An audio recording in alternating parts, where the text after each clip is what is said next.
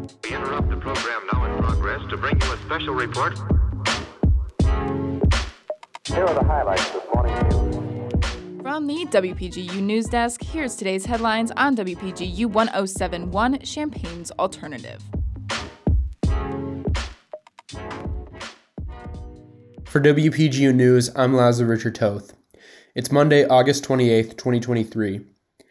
After 50 years in the Urbana community, the Dart Container Corporation will be closing the doors to the Solo Cup plant.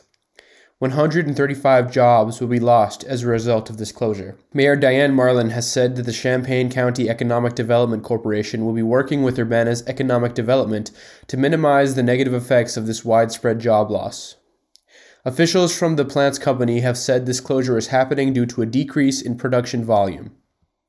Salt and Light Ministry has opened its biannual pop up shops at the university. For the last four years, Salt and Light has been saving Illini gear that it receives from donations and uses the pop ups to sell the items to new students.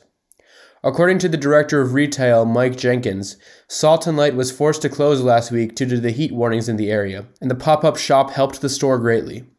The shop will be open throughout the week. The University of Illinois added around 20 enhancements to its Memorial Stadium. New food vendors will be located in the stadium. Local restaurants are among the new vendors, including a taste of both worlds, an Urbana spot serving Filipino and Cambodian cuisine. The newly added Illini markets will give customers a more streamlined experience ordering food and refreshments. The Illini Hour will give fans the opportunity to get discounted refreshments before the game begins to encourage attendance before kickoff. These are just a few of the new changes coming to the stadium. The Fighting Illini football season begins this Saturday. Contributing reporting for this newscast was provided by Kaitlyn Devitt, Ashley Gilbert, and myself.